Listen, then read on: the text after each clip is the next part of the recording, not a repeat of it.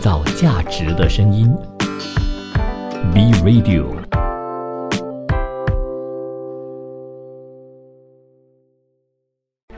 从在地走向国际，从新视角观望世界，从吉隆坡看天下。欢迎收听六月一日星期四的《从吉隆坡看天下》。你好，我是 Kim 碧琴。这么快哈，二零二三年已经过了一半了，不晓得说您过得如何呢？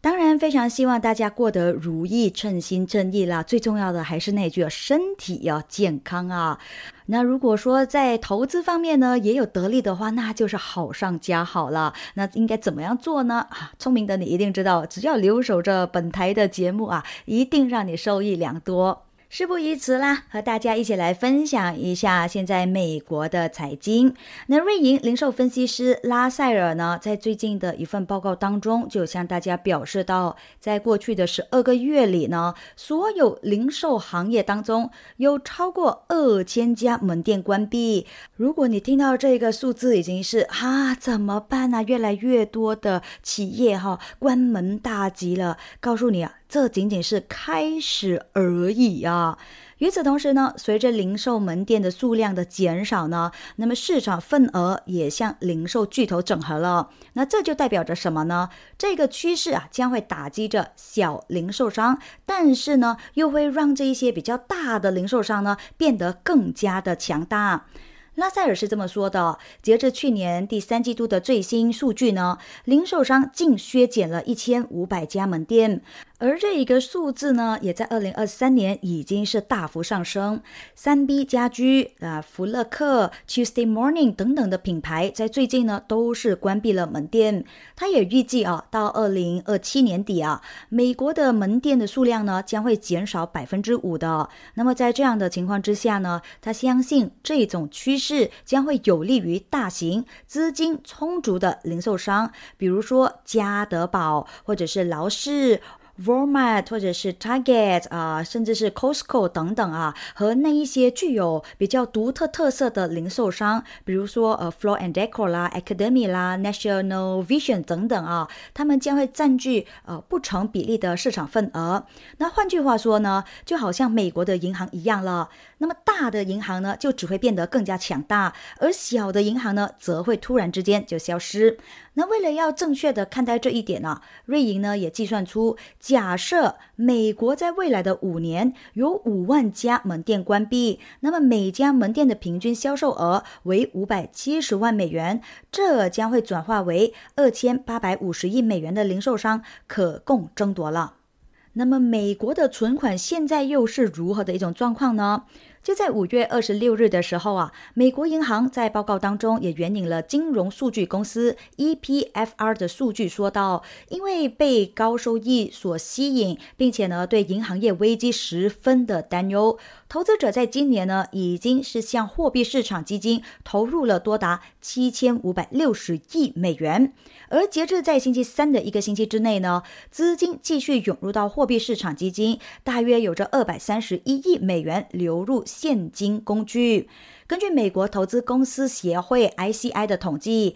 截至五月二十四日当周呢，大约有四百六十六点七亿美元是涌入到美国货币基金，将货币基金的规模推升到了五点三九亿美元的历史新高。而在过去的三个月之内呢，货币基金规模增加接近五千三百亿美元，其中啊，截至五月二十四日当周，面向散户的零售端货币市场基金资产就升到了一点九六万亿的历史新高位。那流入货币市场基金的资金水平，几乎呢是要和二零二零年新冠疫情爆发时一样齐平了。那么当时啊，恐慌的情绪呢，也就推动了大约九千一百七十亿美元的资金流入。那至于为什么货币基金出现持续资金净流入的这个局面呢？一方面呢，是因为美联储持续加息之后，使得市场利率呢持续的走高，那么对于存款的优势扩大。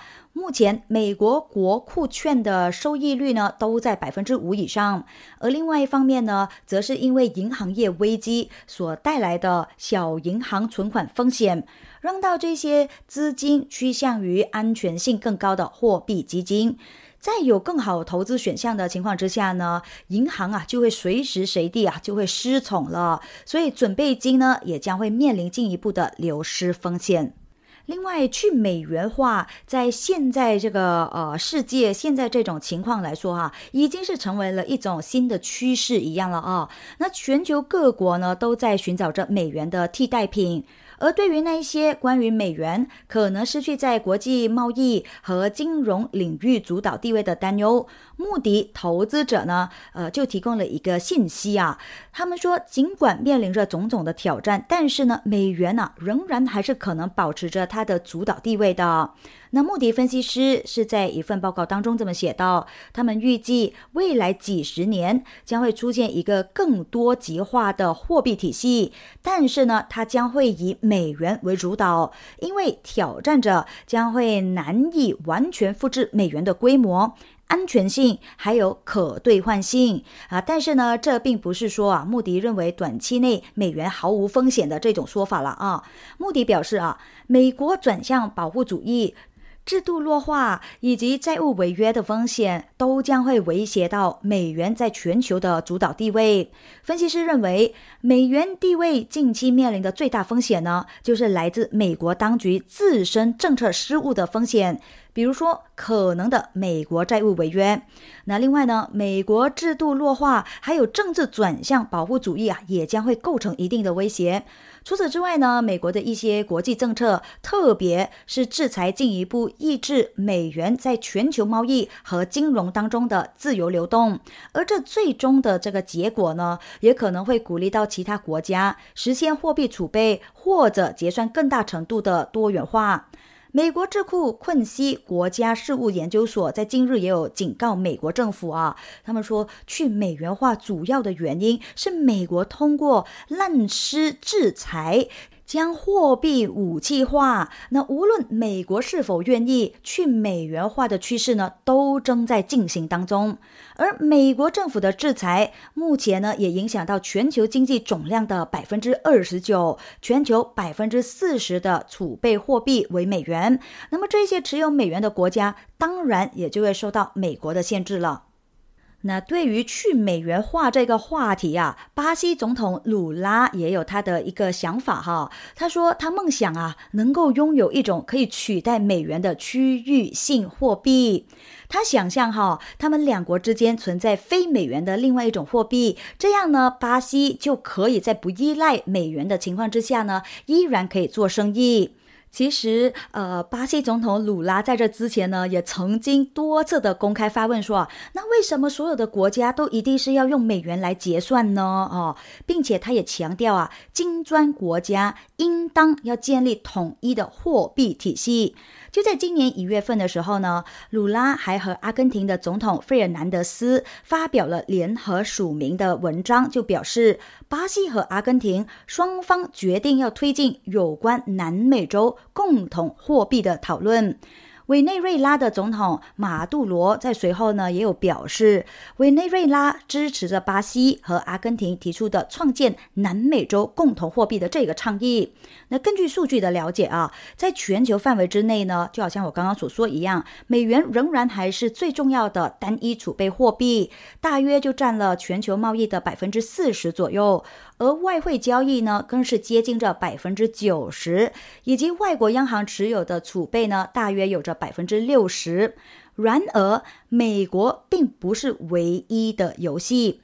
欧元是欧盟的单一货币，大约就占了贸易的百分之三十和各国外汇储备的百分之二十。那么，作为一种主要货币啊，欧元是受到美国制裁的国家的热门选择了。比如说，伊朗就从二零一二年开始，在这个石油贸易当中正式的转向欧元，而在比较小的程度上面呢，其实他们也有转向去人民币。然而，欧元和美元相比的不稳定性，以及布鲁塞尔试图要效仿华盛顿，以惩以惩罚性的这个方式啊，使用其他的货币呢来制裁其他的国家，所以这件事呢也导致了阻碍了这个欧元的地位了。我们先休息一下，进入一段资讯。回来之后呢，再继续为你分享有关于黄金，还有印尼的 IPO 市场。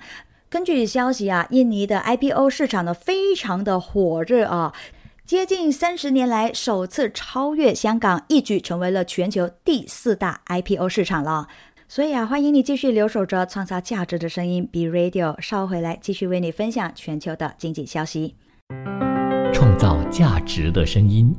，B Radio。欢迎再次回来。那长期以来呢，黄金一直啊都被用作是保值和对冲经济动荡的一个风险的工具嘛。那么世界黄金协会央行呢，在二月七日到到四月七日这两个月之间，就有进行了一一项调查哈，就显示出在参与调查的五十九家的央行当中呢，有百分之二十四的央行希望在二零二三年剩余的时间里面增加黄金储备。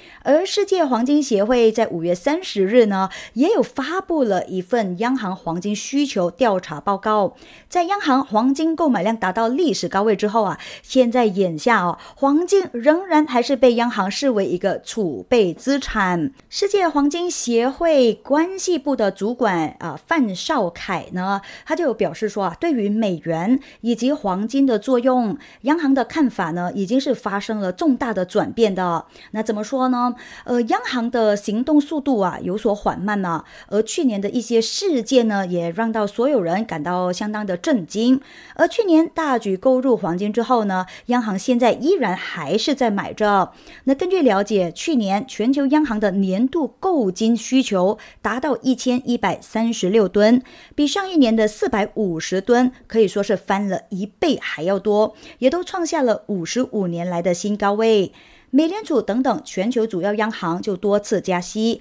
然后俄乌冲突还有通胀率上升呢，都被视为去年各央行大举购入黄金的一个主要原因。那相比之下啊，今年受访的央行给出了增加黄金持有量的原因，还包括了围绕着美国银行业健康状况的担忧啦。那不过呢，持有黄金的首首要的考量哈，也就是对利率的担忧。调查当中有百分之九十七的受访央行就提到了这个因素。另外呢，对通胀的忧虑，还有对当前或者是未来疫情的担忧啊，也都被广泛被提及。那调查显示出，总体而言呢，各国央行继续对黄金还是持着呃积极的态度的。有百分之七十一的受访央行预计，今年全球央行黄金储备将会增加，而去年呃保持着这一种看法的比例呢，则是仅仅。百分之六十一。转个焦点，一起来看看印尼的首度公开售股市场 IPO 的市场啦。就正如我刚刚所说的一样哈，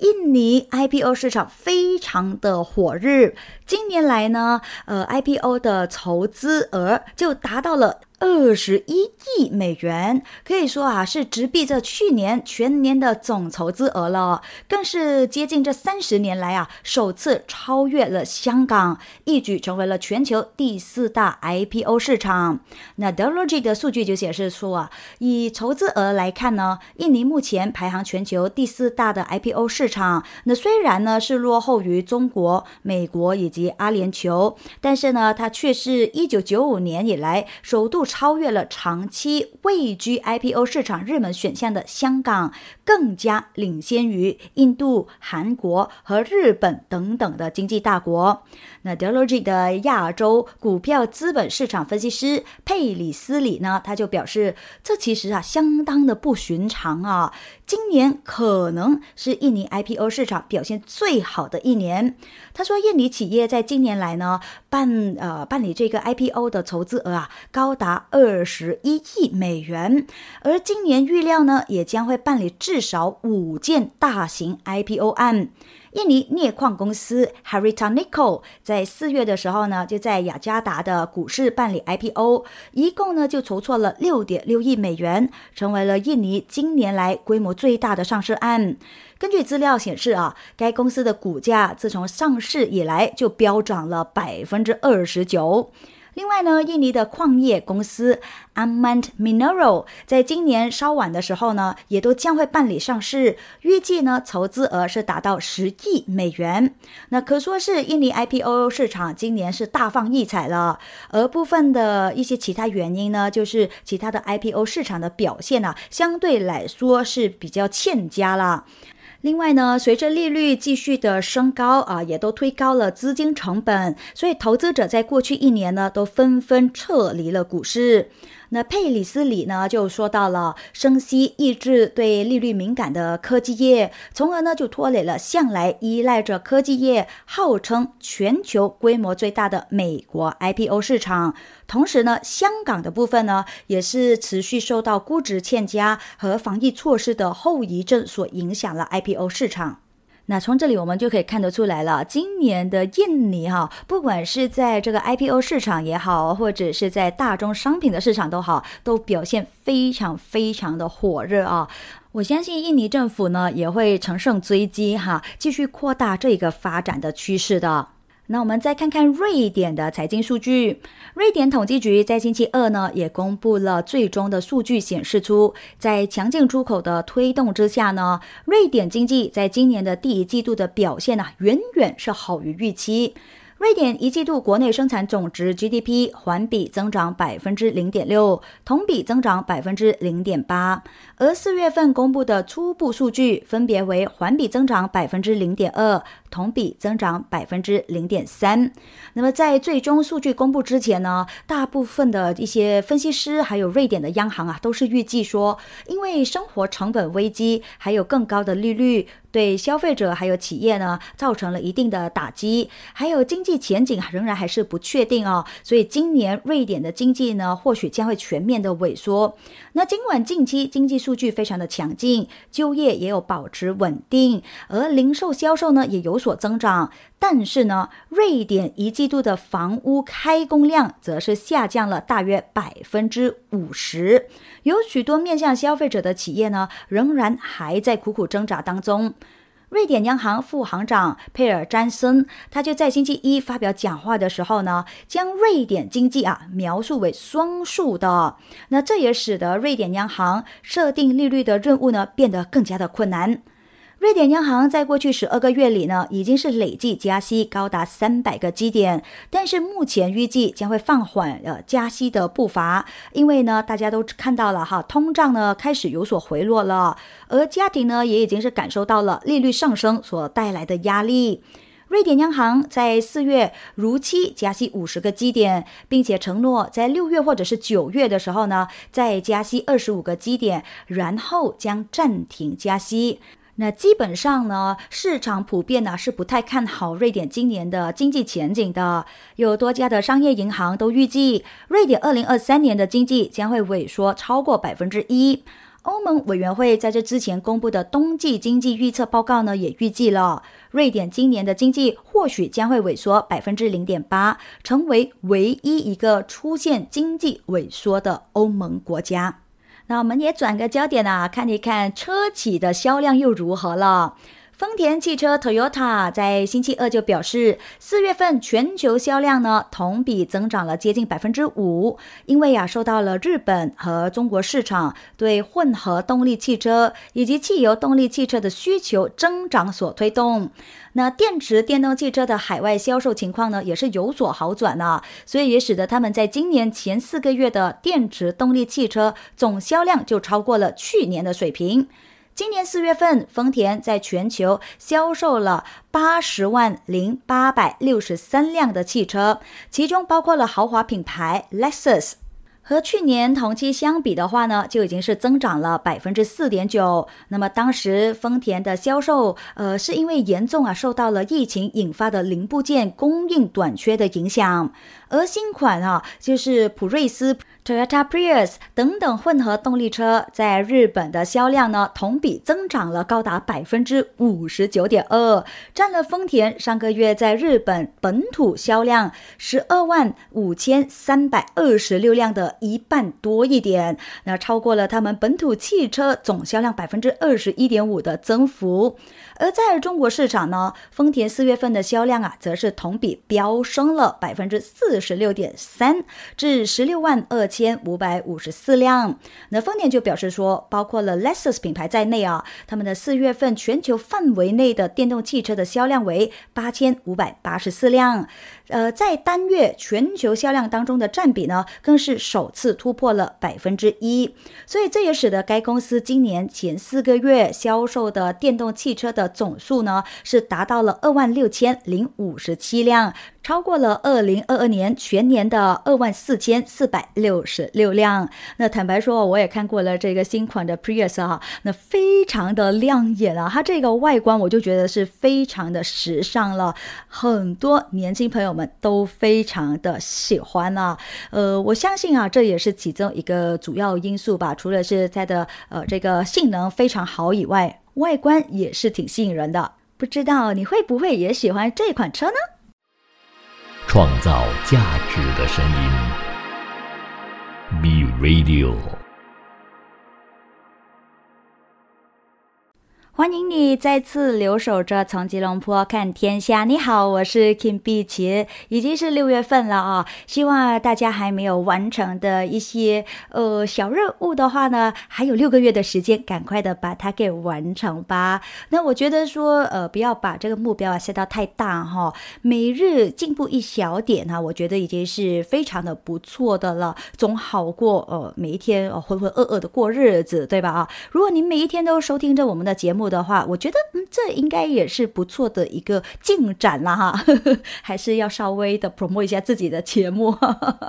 来，我们说说 AI 了哈，人工智能啊这个领域呢，最近非常非常的火热，呃，火热到一个什么样的程度呢？到底有多少的人是跟着 AI 在认真的投资呢？那近日啊，有媒体就统计了，目前呢已经是有接近这。两万五千名的投资者注册了 ChatGPT，参加了复制交易平台 Autopilot 所发起的一项实验项目，来一起验证着 AI 炒股的这个可靠性啊，到底有多大哈？那根据消息啊，早前呢，佛罗里达的大学金融系的两位教授呢，就用这个 ChatGPT 三点五呢，做了一个投资策略。他们是利用二零二一年十月份到到二零二二年十二月的公开市场数据和新闻，由 ChatGPT 驱动的呃交易模型，在这个时期可以产生超过百分之五百的回报。同时呢，当然也让一些朋友们呐有了用 AI 交易股票的兴趣了。那报道呢是这么指出的：这个平台创建了一个叫做 ChatGPT 主导的投资计划，让人工智能分析一万篇新闻。文文章和一百家公司的报告，从价值五万美元的投资组合当中选择二十只股票，每个星期更新一次。而参加这一项项目的呃投资者啊，在 AI 选股上面呢，总计压注了一千四百七十万美元。平均每个人呢，大约就是六百美元左右。那这一个投资计划最初的选择呢，就包括了伯克希尔哈撒韦、亚马逊，呃，或者是霍顿房屋和德维特。而在两个星期之后呢，该投资组合啊就上涨了大约百分之二，和大盘涨幅呢基本是持平的。那么更有趣的一件事情就是呢。涨跌幅排名靠后的五只股票的跌幅哈，大于排名靠前的五只股票的涨幅哈。就比如说美元素公司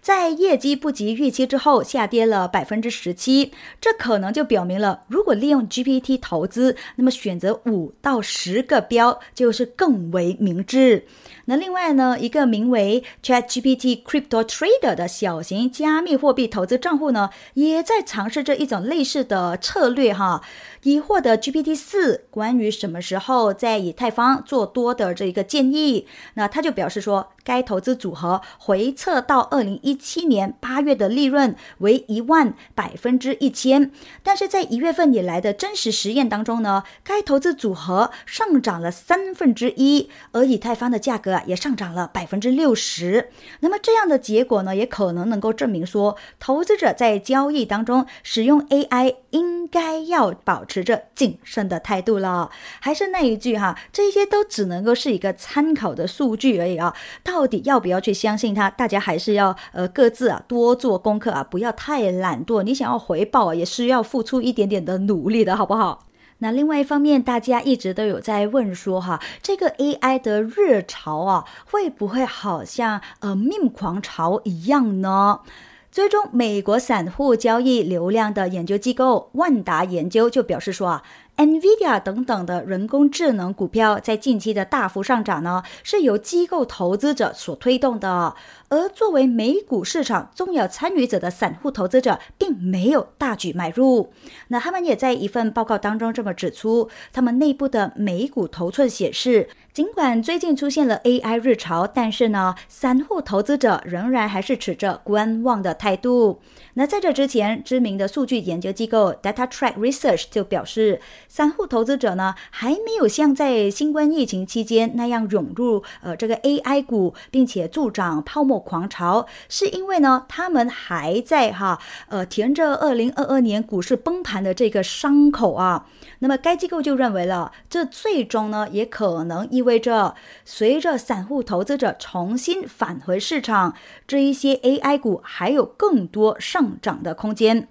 NVIDIA 大家都知道，在上个星期公布的财报当中，还预计第二季的营收呢将会达到一百一十亿美元左右，比市场预期的百呃七十一点八亿美元呢，更是高出了百分之五十三。而这一个乐观的指引呢，也就表明了说，全球企业布局 AI 将会对 NVIDIA 的业绩带来极大的提振。而在这之后呢，NVIDIA 的股价也上涨了超过百分之二十，带动了该股今年以来累计上涨超过百分之一百六十六。那与此同时啊，Global X 机器人和人工智能 ETF 在今年啊到目前为止呢，就已经是上涨了百分之三十三。Robo 全球机器人和自动化指数 ETF 则是上涨了百分之十九。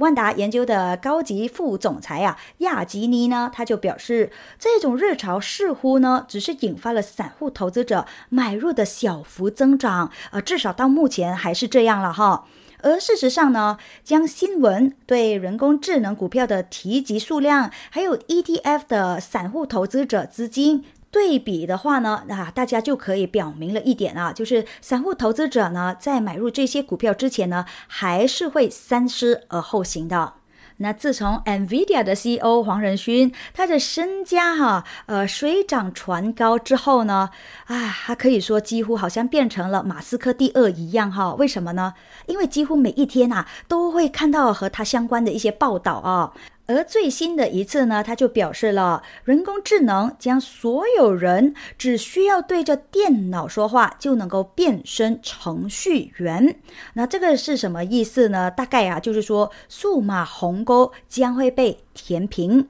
那得益于为人工智能供应大量芯片，还有计算统计，大家都知道，NVIDIA 在上个星期就成为了全球市值最高的上市半导体公司。或许是因为这样哈，所以现在呢，呃，他发表讲话的时候呢，都更加的有分量了。他表示哈，人工智能呢，正在引领着一场计算革命啊。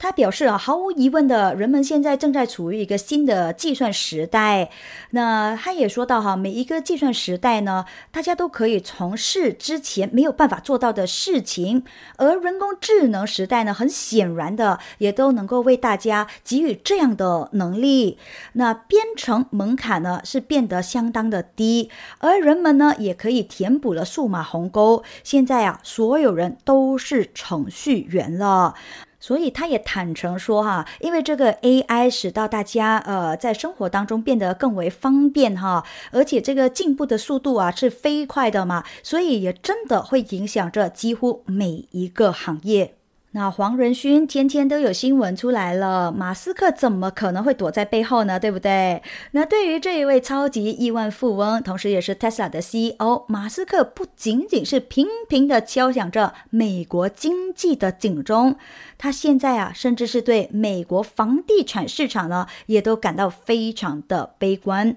因为在他看来呢，美国房地产市场啊，正在面临着一场可能走向崩盘的危机。那为何他会这么说呢？呃，就是他的好朋友哈，同时也是 PayPal 的前 COO，叫做 David Sachs 呢，在星期一的时候呢，他就转发了一条有关于洛杉矶商业地产危机的这个推文，而推文是这么写的。呃，洛杉矶的办公大楼平均每英尺啊负债二百三十美元。那么今年唯一出售的大楼呢，是以每英尺一百五十四美元的价格出售，所以换句话就是亏了相当多的钱。那么洛杉矶最大的房东，也就是加拿大巨头布鲁克菲尔德，今年也已经是拖欠了超过十亿美元的贷款。那萨克斯就评论说哈，洛杉矶。办公大楼。的售价呢，比他背负的债务还要低。旧金山还有其他城市也都一样啊。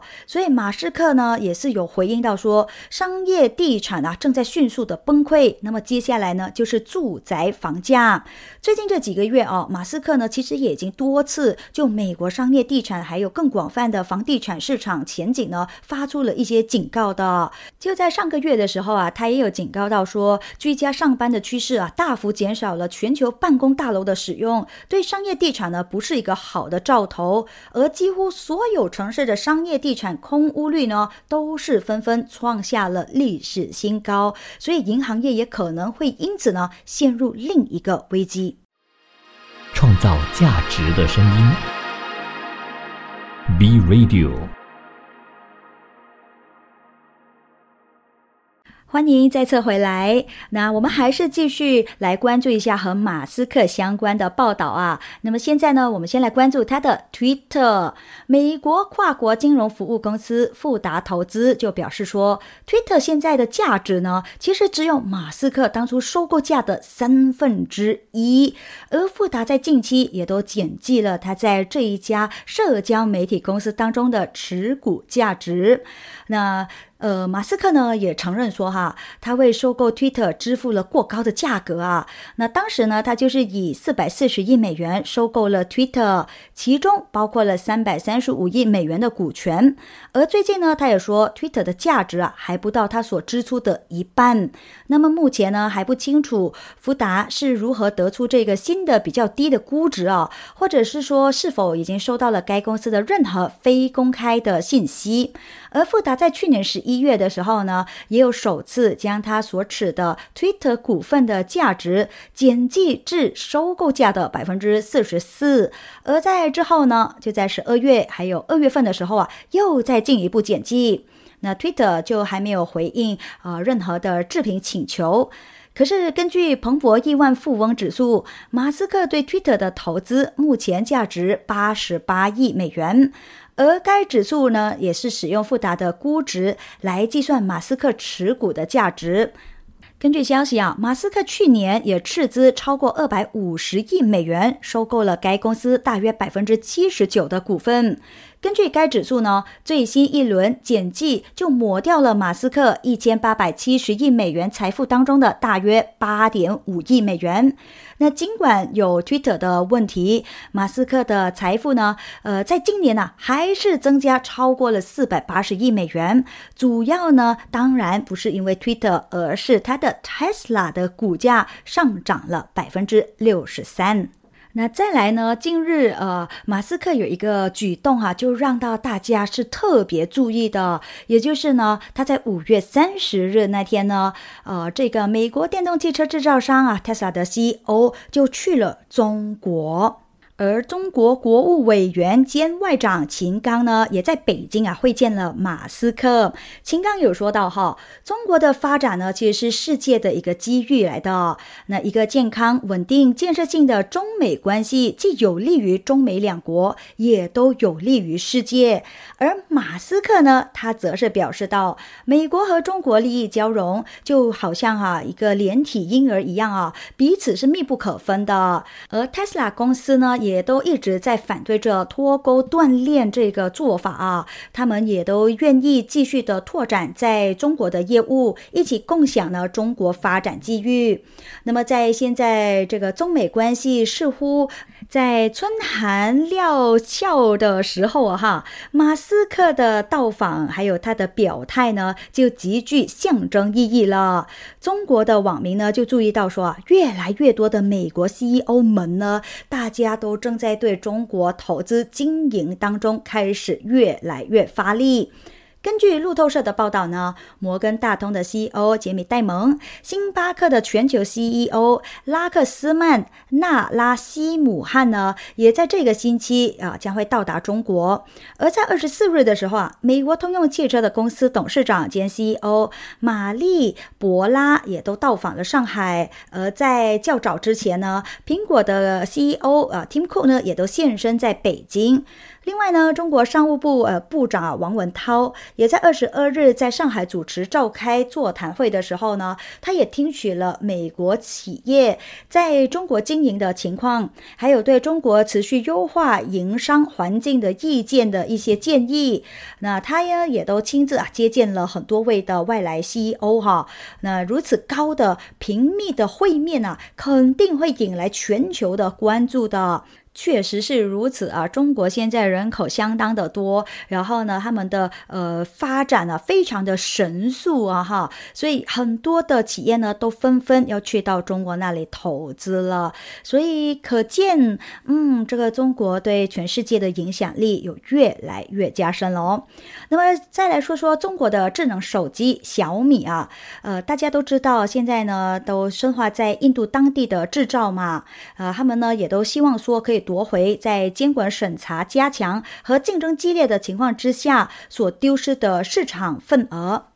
那小米的印度总裁穆拉里士南在接受采访的时候就说，小米和 Optimus Electronics Limited 签署了合同，把颈挂式蓝牙耳机的生产呢交给这一家印度的当地公司。这是印度供应商首次为这一家总部在北京的科技巨头生产音频的产品。同时，也都标志着这间公司进入了一个全新的类别。他们也认为啊，这是一个里程碑，也都进一步的印证了他们对印度制造的承诺。那研究公司 Counterpoint 就说，小米多年来呢一直都在印度的智能手机市场领先的，但是呢，洗钱的指控和政府加强审查，又导致了他们去年在印度出货量啊减少了高达百分之二十以上。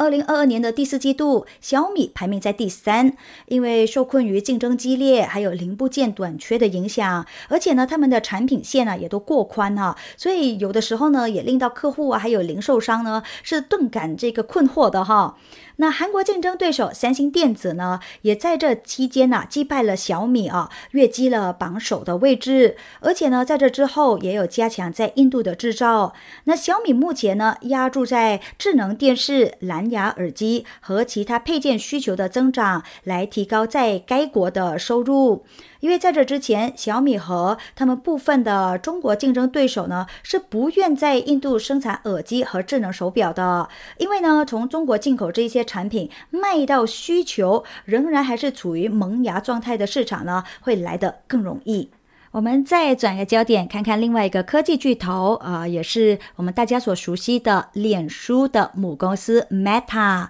我相信很多朋友们在回应这个 comment 的时候呢，有的时候都会放出一些表情包，对吧？哦，有的时候呢，更是会发动这个 GIF 的图案啊，那就是这个 GIF gift 的图案了啊。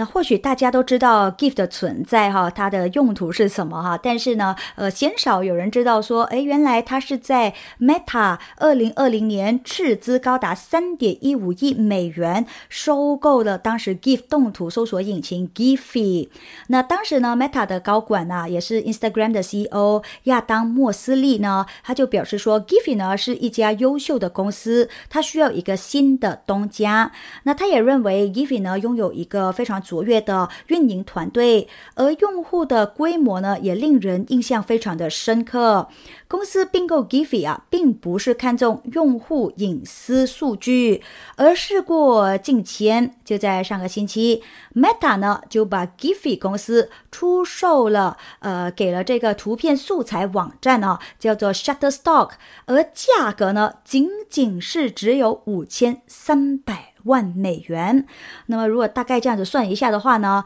距离当年的收购价就已经是损失了高达百分之。八十三，那么为什么他能够呃，他还会愿意的呃，以这样子的价格呃，这样子的亏损的价格来卖出去呢？呃，其实这一次转让交易呢，也是不得已而为之的。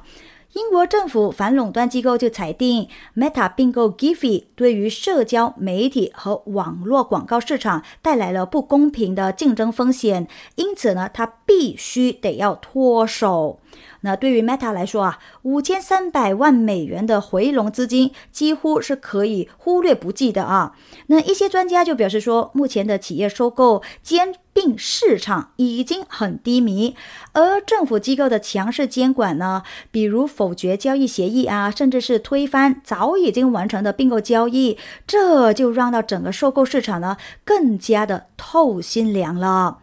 美国前年基金顾问。前任联邦存款保险公司创新总监叫做舒尔滩梅基呢，他也有表示说啊，现在行业出现的一些企业并购交易和半年前或者是一年前来相比的话呢，这个收购价仅仅只有百分之二十或者是百分之三十而已啊，真的是少得特别的可怜啊。那可是呢，大家又不得呃不让出来哈，所以他们也都挺矛盾的。可是又可以怎么样呢？就好像 Meta 一样哈，以这样子损失了高达百分之八十三的价格，都必须一定得要脱手。我在想，是不是没有办法把这个价格稍微拉高一下呢？还是另有一些特别的计算呢？哦，或许是我们不知道的了哈。也或许对于 Meta 来说，这个价格还真的是没关系哈啊！但是对于我来说，这已经是天价了啊！好吧，今天的分享呢就到这里全部结束啦，希望你能够从中获得一些些的资讯吧。